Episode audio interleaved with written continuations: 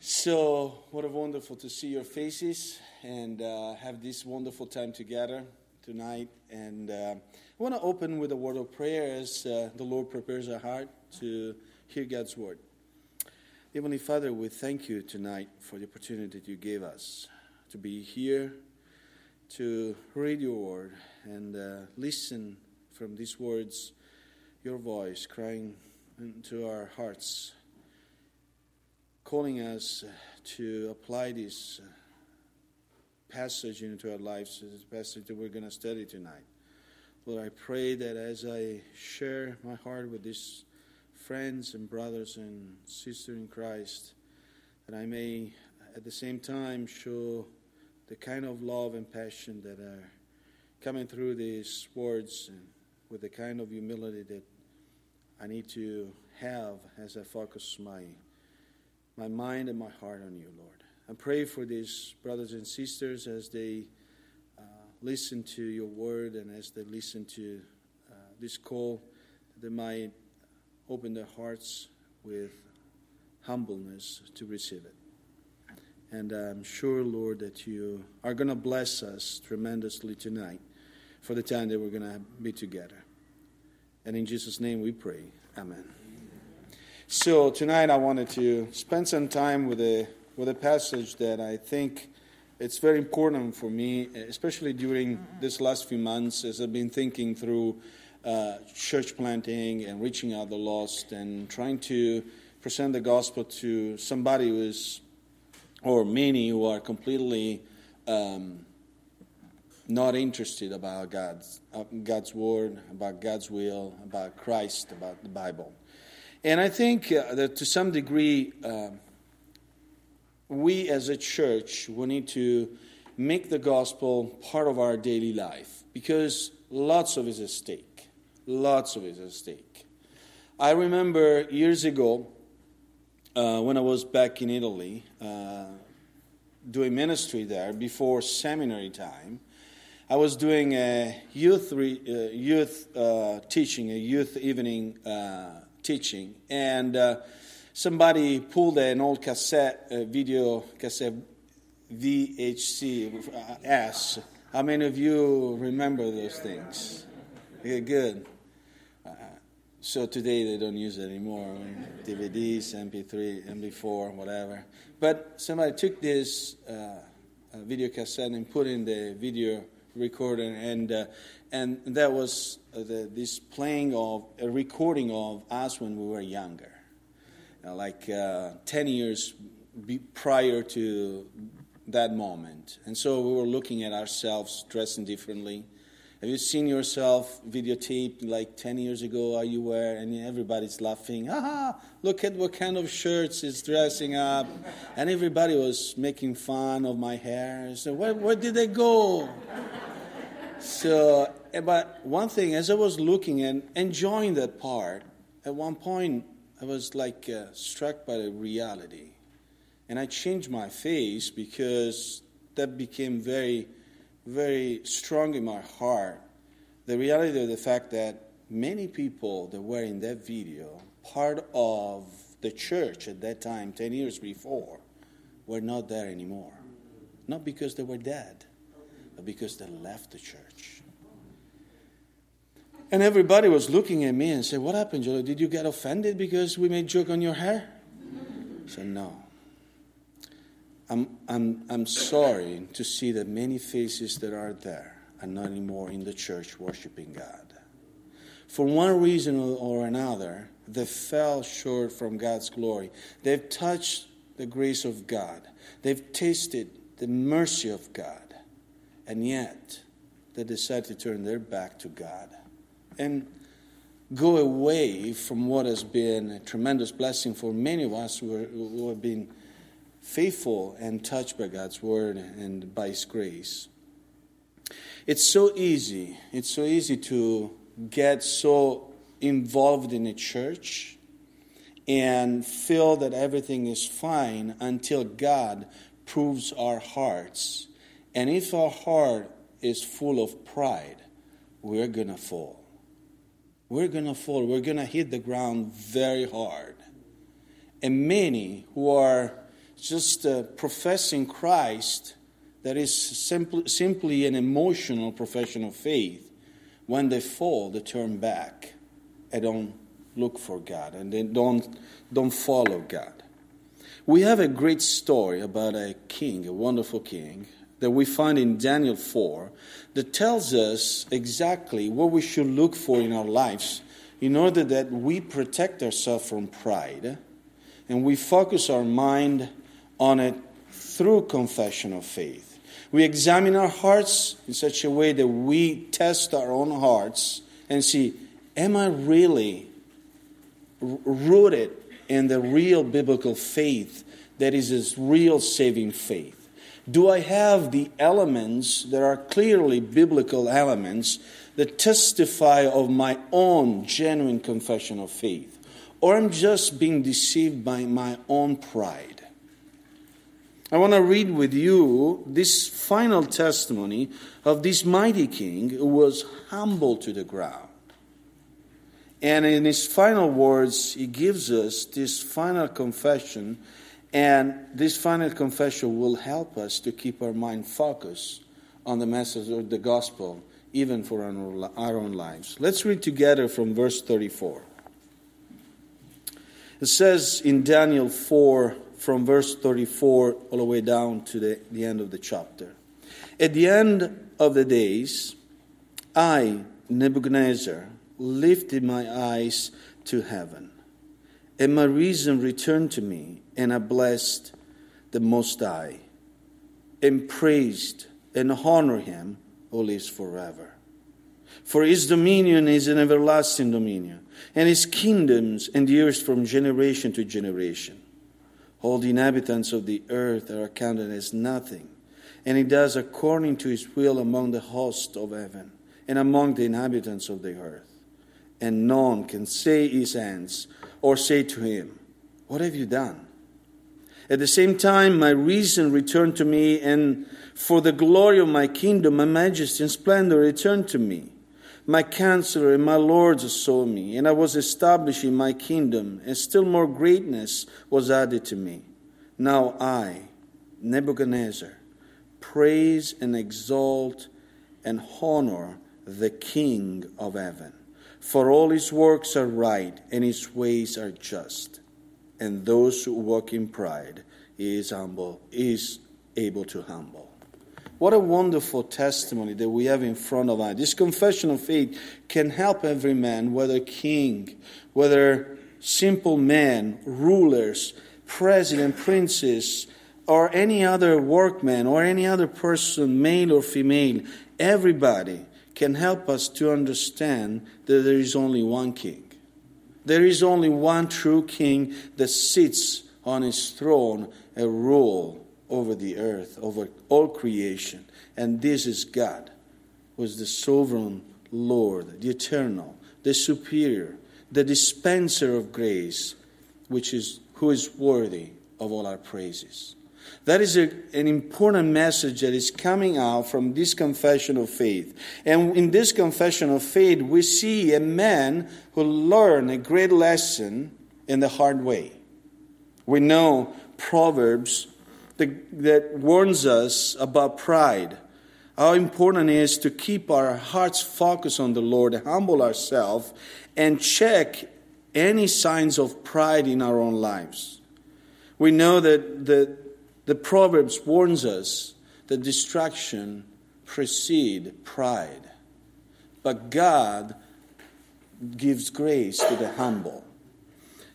Nebuchadnezzar learned the lesson in the hard way. God warned him. We know the story, the dream that Nebuchadnezzar had prior that is described at the beginning of this chapter. God told him, You, Nebuchadnezzar, I blessed you, though you are a pagan king, though you are not fearful, you don't fear me at all. I blessed you, and I give you might, I give you power, I give you honor all the nation around you respected you, and you were considered from them as a, as a way to find rest and repair uh, and, uh, and be protected under you. Instead of recognizing me as the king of the universe, you exalted yourself for that reason, you who are like this mighty tree, you will be cut down as this tree is cut down. And you will be cast into the animal realm and be like an animal. This is a great picture. I don't know if you understand these important aspects. When God created men and women, He gave, him, he gave us a great mandate to rule the earth and everything that is in it, even the animal field, even the animal realm. Yet now, with Nebuchadnezzar, God is taking this mighty man, and it, doesn't make him a servant, it doesn't make him an humble man. It's making him like an animal, acting like an animal. Where he lost his reasoning, he was completely nuts. He went eating like a cow, and his body became like an animal. And he was under the shame of everybody, and everybody was looking at this mighty king who was acting like a simple animal. There was a great lesson that God was teaching to this man. And that lesson came right away. Daniel interpreted the dream of Nebuchadnezzar and said, Mighty king, don't be angry at me. I'm telling you what it is, what the Lord has determined. You will be disciplined. You will be judged by God because of your pride. So please, break off your sin. Repent that He might give you more ears. And yet, one night, one evening, as you walk upon, I was walking up, he was working upon his palace, looked at his kingdom, and instead of hearing the voice of Daniel, calling him and say, Repent and break off your sin of pride, he said, Oh, look at what I've done. This is all for my glory, this is all for me. Right then, in that moment, God judged Nebuchadnezzar with those words, and he was cast down in the animal realm. For seven years, he acted like a cow, eating grass his head was, and I want you to understand this picture. The only thing that he was looking at was the ground and, and looking at the grass and trying to choose what I'm going to eat. That's the only thing that he was looking for. He lost his mind completely. And there was a judgment that God was put on him because of his pride. But what a great blessing in as we look at this wonderful confession of faith how the Lord determined from the beginning seven years of chastisement. But after seven years, the grace of God would have been manifested in his life. And so, this confession of faith has, has marks that are essential for each one of us. There are four marks in, in a genuine confession of faith that are represented here in the life of Nebuchadnezzar. These four marks of a genuine confession of faith should be the marks or the signs that we should follow, we should read, so that we can examine our own hearts to see if we are not deceived and fooled by our own pride. And be careful, lest you fall. Be careful to examine your heart let's be careful that we examine our hearts because pride is so subtle. Even when we think that we are standing and we are fine, here it is pride very close to it hard in our lives and pay the consequences for that pride. A genuine confession of faith and, and four marks that should help us to keep our mind focused on the grace and mercy of God. The first, the first mark of this genuine com- confession of faith is humble repentance. Let's look at together verse 34. How Nebuchadnezzar express this aspect of his genuine confession of faith, which is humble repentance. It says, At the end of the days. First of all, stop a second. What a wonderful thing. There was an end to his madness. How that end came about? How that lifestyle, eating grass like a cow, appearing like an animal in all sense, came to an end. Was he able to do anything to change this, this situation? Was he able in that moment to come out from his madness? No. This is the beginning of God's grace as he humbles the pride man. That's when God assigned the moment, the exact moment for each one that God, in His own sovereign will and His sovereign grace, decided to change the heart of somebody who is stubborn in his own pride. I wasn't looking for God, or I wasn't trying to humble myself under the mighty hand of God. And though we grew up in a Catholic nation in Italy, and there is the concept of God, there is no concept of the gospel, the justice is, uh, is received on the cross. And even here in the States, there are many people who are growing up in the cultural church type of mentality. And they say, I hear many times, I've been Christian all my life. I've been going to church since I was a little boy, a little girl, and here I am. I'm still a Christian. Well, I know that there is a moment where there is an end to the madness of pride in each one of those who are confessing Christ as Lord and Savior. Like there was an end for this man, Nebuchadnezzar, king, who was humbled to the ground by the mighty hand of the Lord, those seven years came to an end. That when the grace of God became evident in the life of Nebuchadnezzar. He couldn't do anything to change and in his own will this end of the days. He couldn't do anything. It was just God's grace that manifested in his life and said, It's over.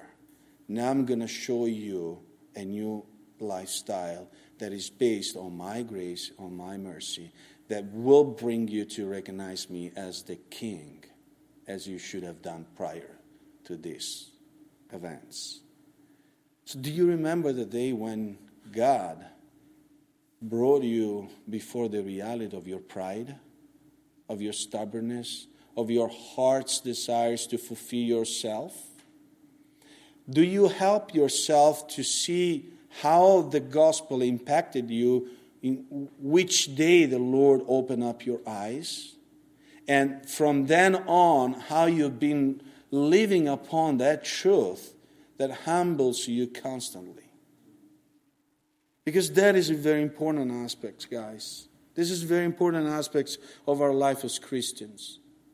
I remember I was preaching about these things in another church down in Alabama. Alabama. and before going to the pulpit, as Southern Baptist churches, they, the, the pulpit is very high, the stage is very high, few stairs to go up. And, and I just pray, Lord, keep me humble, keep my heart humble as I preach. As I was on the last step, I stumbled. And uh, I was like, oh, almost I fall down, and the, the, the pastor of the music almost told me to help me. That was a great, great lesson of humility on my part. And I, and I said, Lord, right there in front of the pulpit, as I touch this point, say, you know, guys, the Lord keeps me humble. Keeps me humble in any way so that I don't stumble in pride as I deal with this important task of preaching God's word. For that reason, I encourage you to consider the many ways that God humbles you and cherish those moments because those are great moments of lessons in your life where it will bring forth a greater lesson in your life so that you will be more like Christ. You will be more dependent on Christ.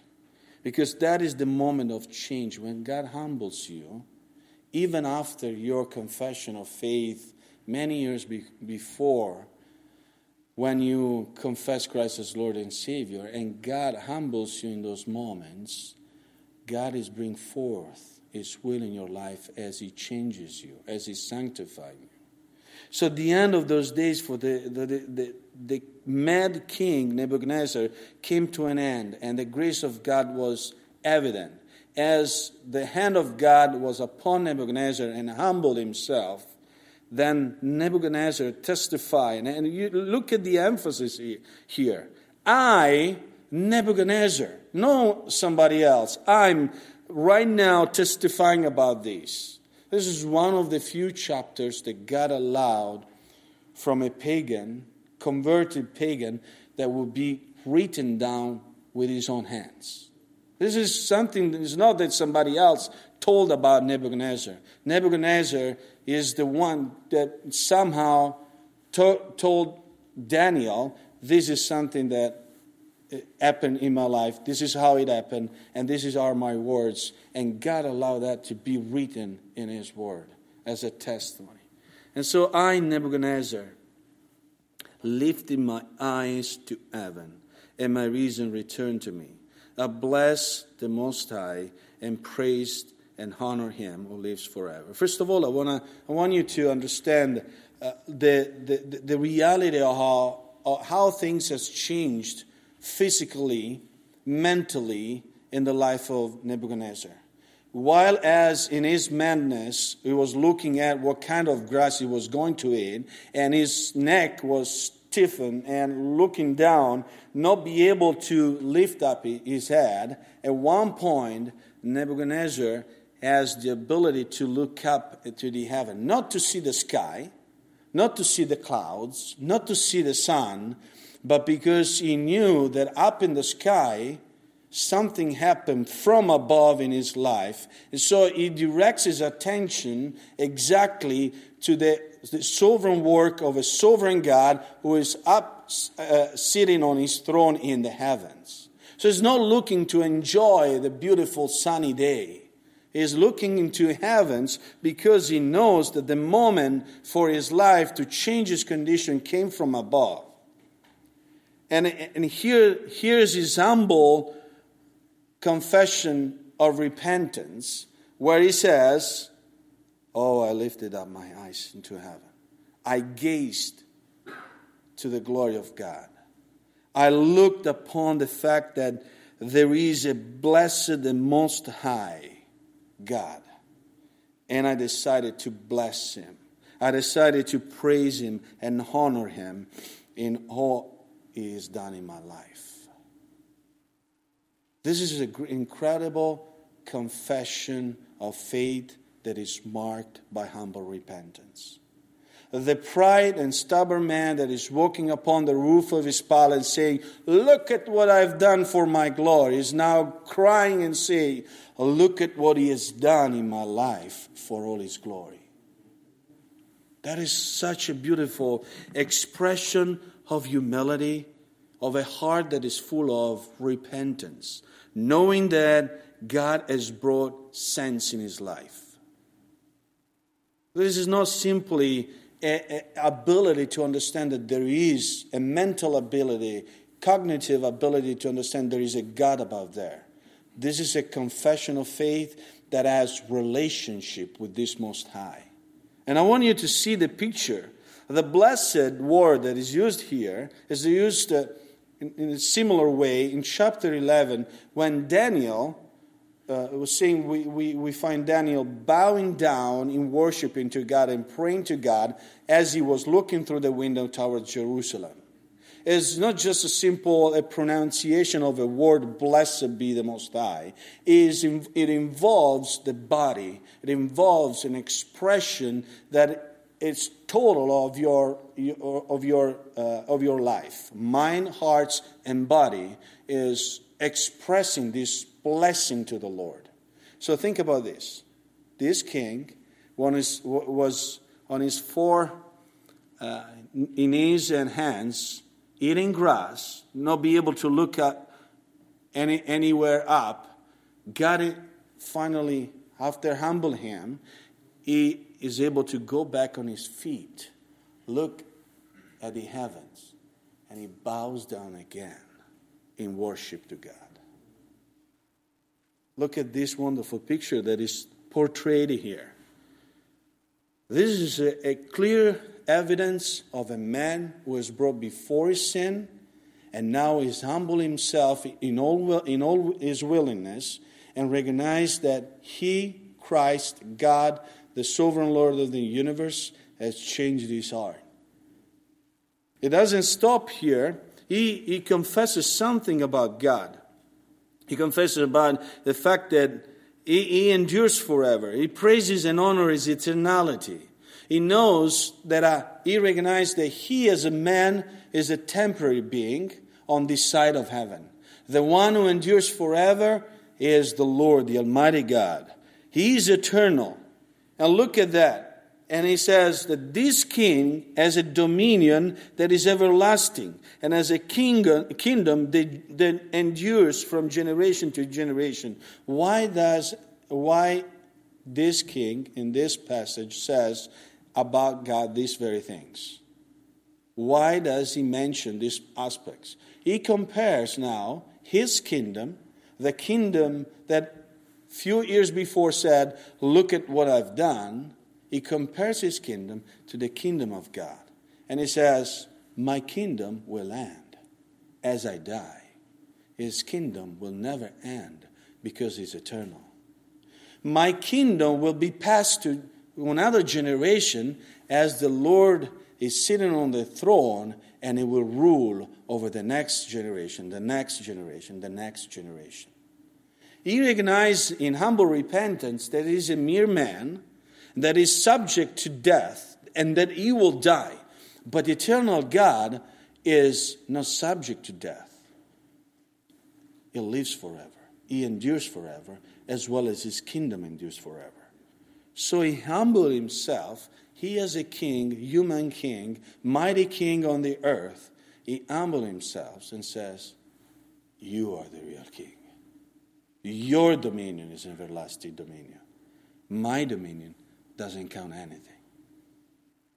My kingdom will end as I die. Another generation will take over. Another kingdom will take over. But you, God, the eternal God, the Almighty, the one that I'm now worshiping, you are eternal. This is a, a confession that is clear marked by humble repentance. How many ways we recognize and we bring before our Lord the areas of our life that we need to check in terms of asking for forgiveness, forsaking our sins, and changing and growing in the likeness of Christ. Humble repentance means that every day we check our own hearts and we desire to see where do we need to be intentional in forsaking our sins. Sanctification doesn't happen by chance. Salvation doesn't happen by chance. God saves those whom He loves. Those whom He saved, He sanctifies. Those whom He sanctifies, He glorifies. Are you on the same page that God is? Are we on the same pace? Are we looking at our hearts and recognize what are the areas of my life where my pride is still stiffened and is there? Seek your own heart and see how pride is coming evident. But this is not the end. This is first mark. The second mark, look at Nebuchadnezzar, how he expressed his respectful submission to this mighty king, the Almighty God. Look at verse 35 as we keep reading and says, All the inhabitants of the earth are counted as nothing. And he, as he does, and he does, according to his will among the host of heaven. Think about this. Now, he, may, he makes a, a specific statement here.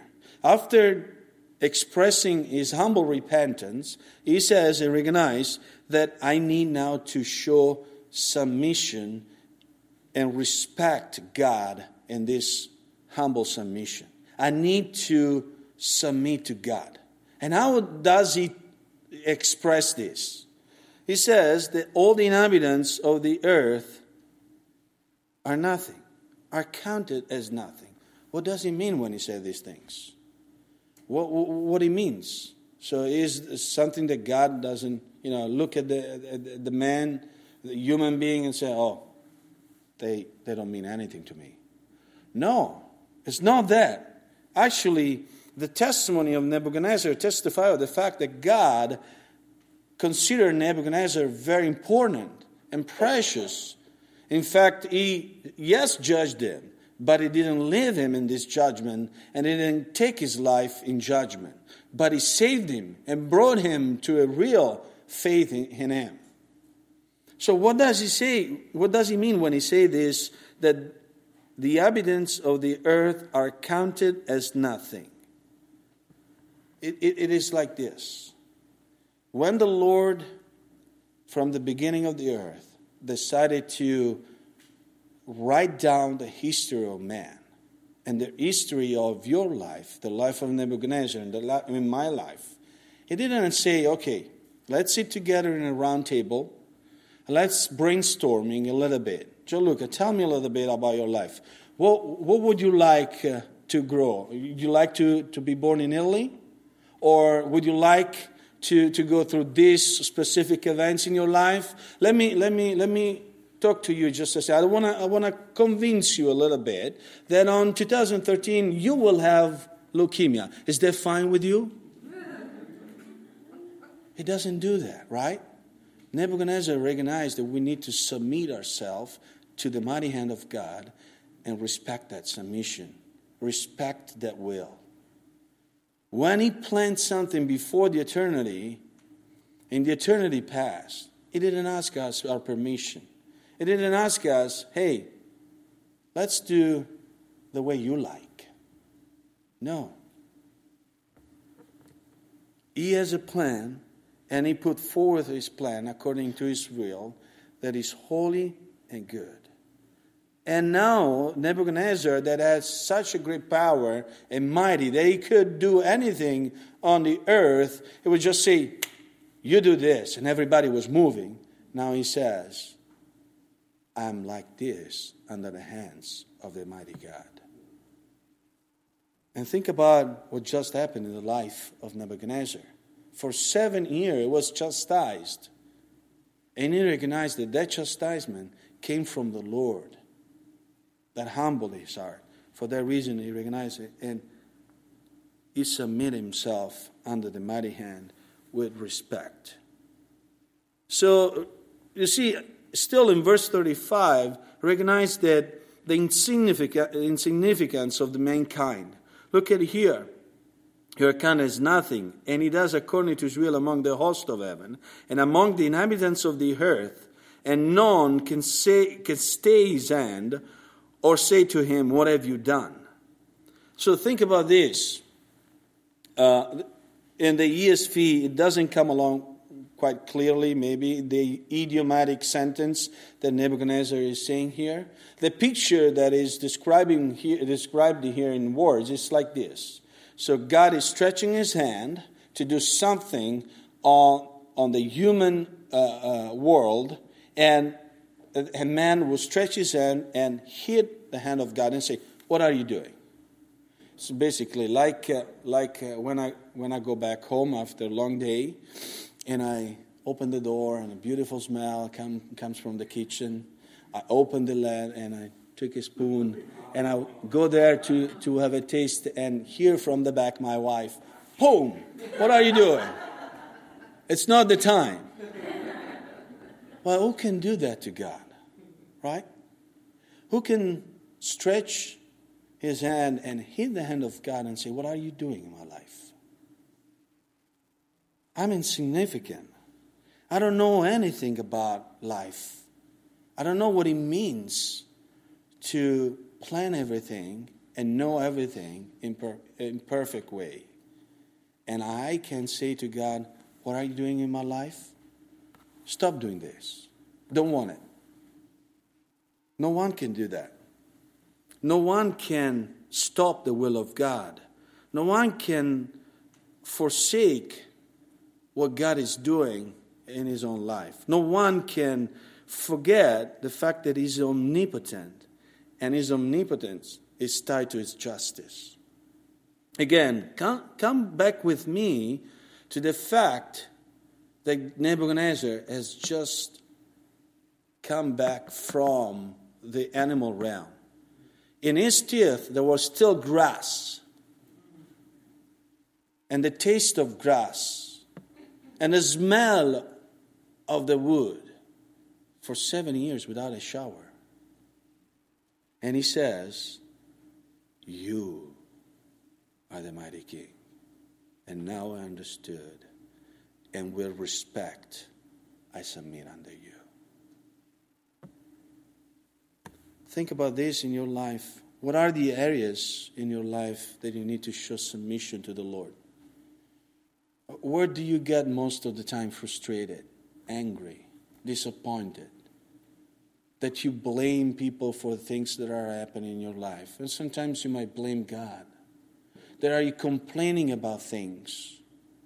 This is just our polite expression of no submission to God. Yeah, we talk about anger, right? In the Bible. But in the common language, I'm frustrated. That's anger. Where is anger showing up in your life as a, a symptom of the fact that you're not, in respect, submitting your life to God? As our, our way to see life can be thwarted by our own sense of justice. Are our justice line up to the will of God? And so, therefore, we submit and say, Lord, well done. Well done in my life. I like it. I see that you are working in my heart. Yeah, it's not the, the only mark that we have to look. We've seen the humble repentance, the second is the respectful submission. There is another mark that is important in a sincere confession of faith, in a genuine confession of faith, and it's the confession of undeserved grace.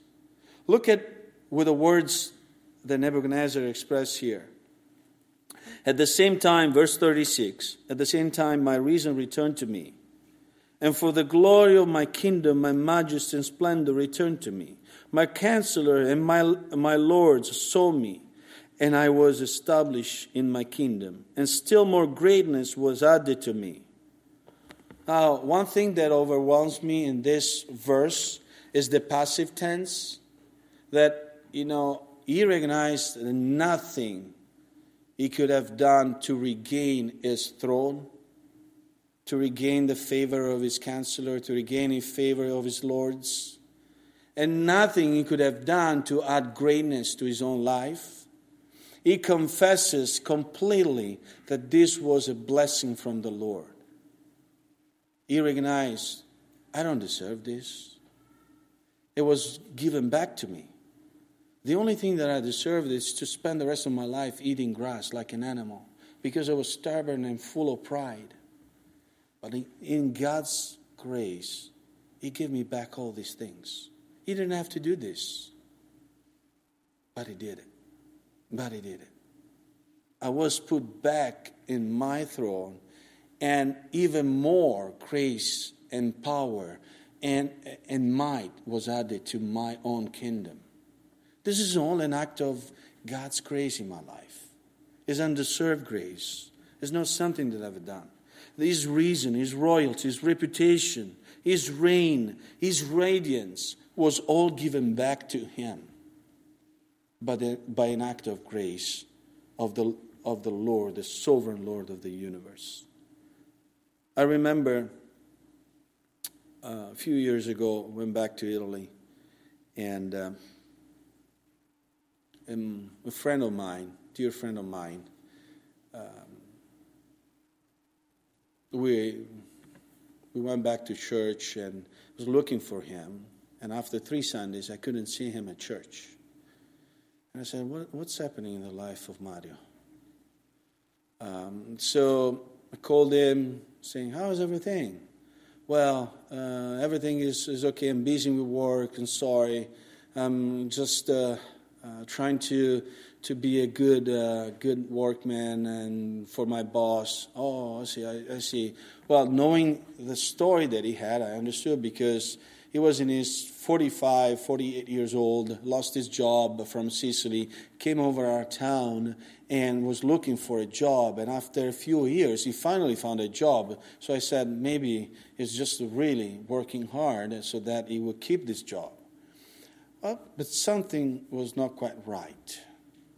Anyway, it was the time for us to fly back to the States to keep starting back the, the seminary.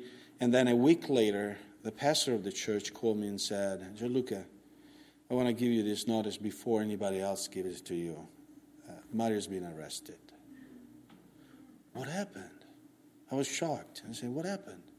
Well, he was growing marijuana in his garden. Somebody from the palace saw the marijuana, called the police. The police came and uh, arrested him in front of his family. Now, was shocked and I said, How can you do this? I mean, you left Sicily because you didn't have job, you didn't have food, you came here and we open up our arms. The Lord blessed you with a wonderful job. He gives you everything you needed. When did it happen that you forget about God's grace? That you fall short of God's grace and you start doing these things, growing up marijuana? Are you not aware of the fact that people are looking at your garden and can recognize marijuana and denounce you and, and report that to the police? The good things after a month or so, I was able to talk to him through the phone. He was released from jail. And he said, Gianluca, please, will you forgive me? Forgive me for not being sincere with you. Uh, I've had a double life. I was having this, I was fooled by my own pride. I said, I'm, I'm, very happy that you asked me this, and I forgive you, brother. And obviously, I knew that he had done a great testimony of asking forgiveness to the church for what he had done. And so for a while, it was like a great restoration. It was like uh, uh, he came back, embraced by the church in repentance, and then God was giving back, He gave, gave everything back to him as an act of grace in his life. And yet, to this day, is not going to church. And God is still calling upon him in many ways, showing grace to him. And I pray that one of these days he really repents. He really submit himself and recognize the grace of God in his life. He's still demonstrating himself that he's not a believer. And he's acting in foolishness eating grass like a cow, smoking grass like a cow. Life, the life of us believers, is very delicate, a thin line. Don't confuse undeserved grace as the blessing upon you that you are free to do whatever you like. Don't confuse the fact that because God is blessing you and showing you undeserved grace that you feel free to do whatever you like. We need to be very careful that the undeserved grace of God doesn't become for us our own way to pride and exalt ourselves, which is very important. is essential.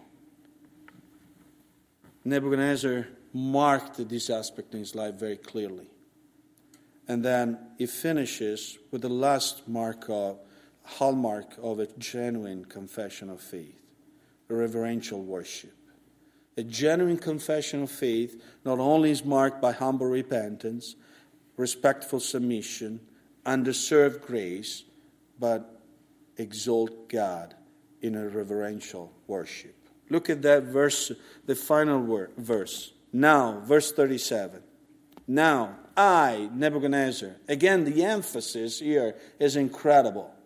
I, that Nebuchadnezzar, I was humbled, and that I was exalted back looking, looking up at the heaven and, and brought back to my kingdom. I, Nebuchadnezzar, not somebody else. What do I do? Praise and exalt and honor the King of heaven. for all his works are right, and his ways are just. And those who work in pride, he is able to humble. So look at this final mark of a genuine confession of faith, which is reverential worship. He recognized, first of all, that the works of the Lord are true. He recognized that what he has done in his life that were based on the justice and truthfulness of God's word. Whatever he pronounced beforehand and say, I will judge you, that came to pass. And at the end of the seven year, God showed his mercy to him, as he already said in the past. And he said, Lord, your word is true. You, what you say, it's, it's completely holy.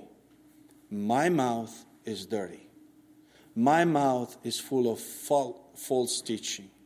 I need to change the way I speak, and for that reason, I worship you with your own doing it in my life. Your word is true. Your works are true. Your ways are just. He has just come out from seven, uh, seven years of chastisement.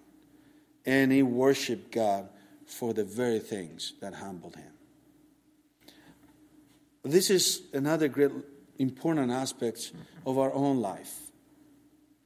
It seems that sometimes when things, according to our own understanding, things are not going well, right? We say, oh, today wasn't a great day.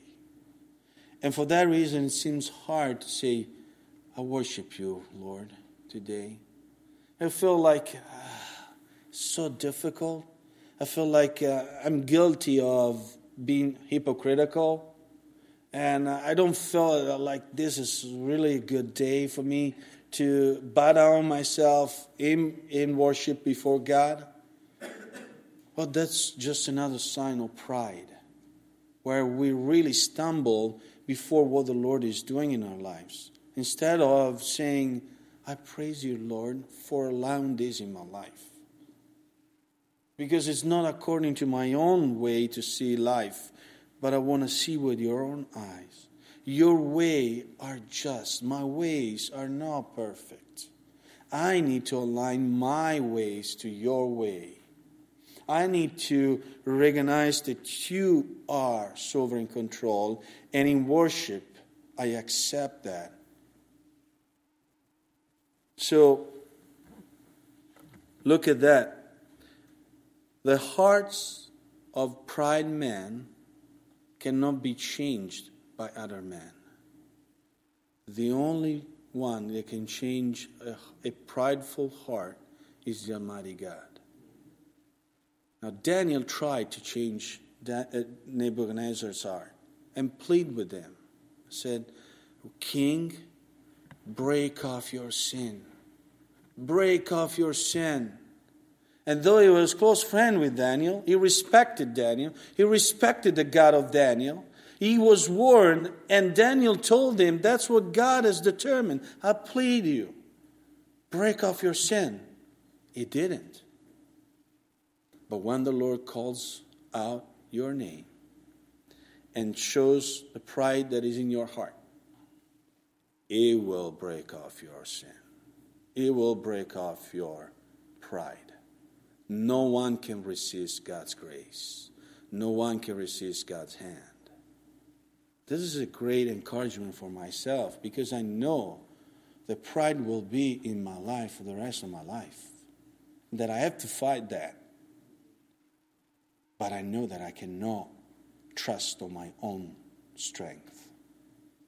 In one way or the other, the only person I can trust to tackle down my own pride is if I bow down before the Almighty King and God asking Him, Lord, you know how to change my heart. You know how you can transform this prideful heart in a humble heart. That's the reality. So, few verses of the last words of a very famous king that has lived a long time before us was giving us some wisdom. He's giving us some wisdom and encourage us to consider our own life before God. Are you constantly humble yourself, repenting before the Lord, submitting to Him respectfully, seeking after His, his undeserved grace that is clear in our life, and ready to worship Him even when things are not the way I want? I'll leave you with this question. I'm sure that God's Word and this passage can be of great warning and help for each one of us. Let's pray. Heavenly Father, we thank you at the end of this evening for this confession of faith. A man that was most likely candidated to go to hell. You have changed his course. You have brought him to life. And so you've done with, the same with us. Different circumstances, different events, but you have changed our lives. And this confession helps us to see our own hearts, to investigate our own hearts and see where do we need to line up our mind and hearts according to the message of the gospel.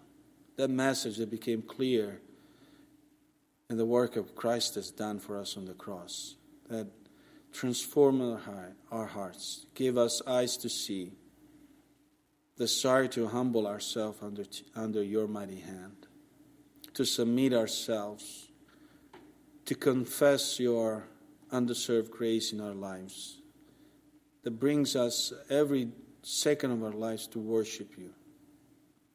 I pray that each one of us may, may always think about these marks of a genuine confession of faith, that we can examine our hearts on a daily basis, so that we live upon the true message of the gospel, following the master of the gospel.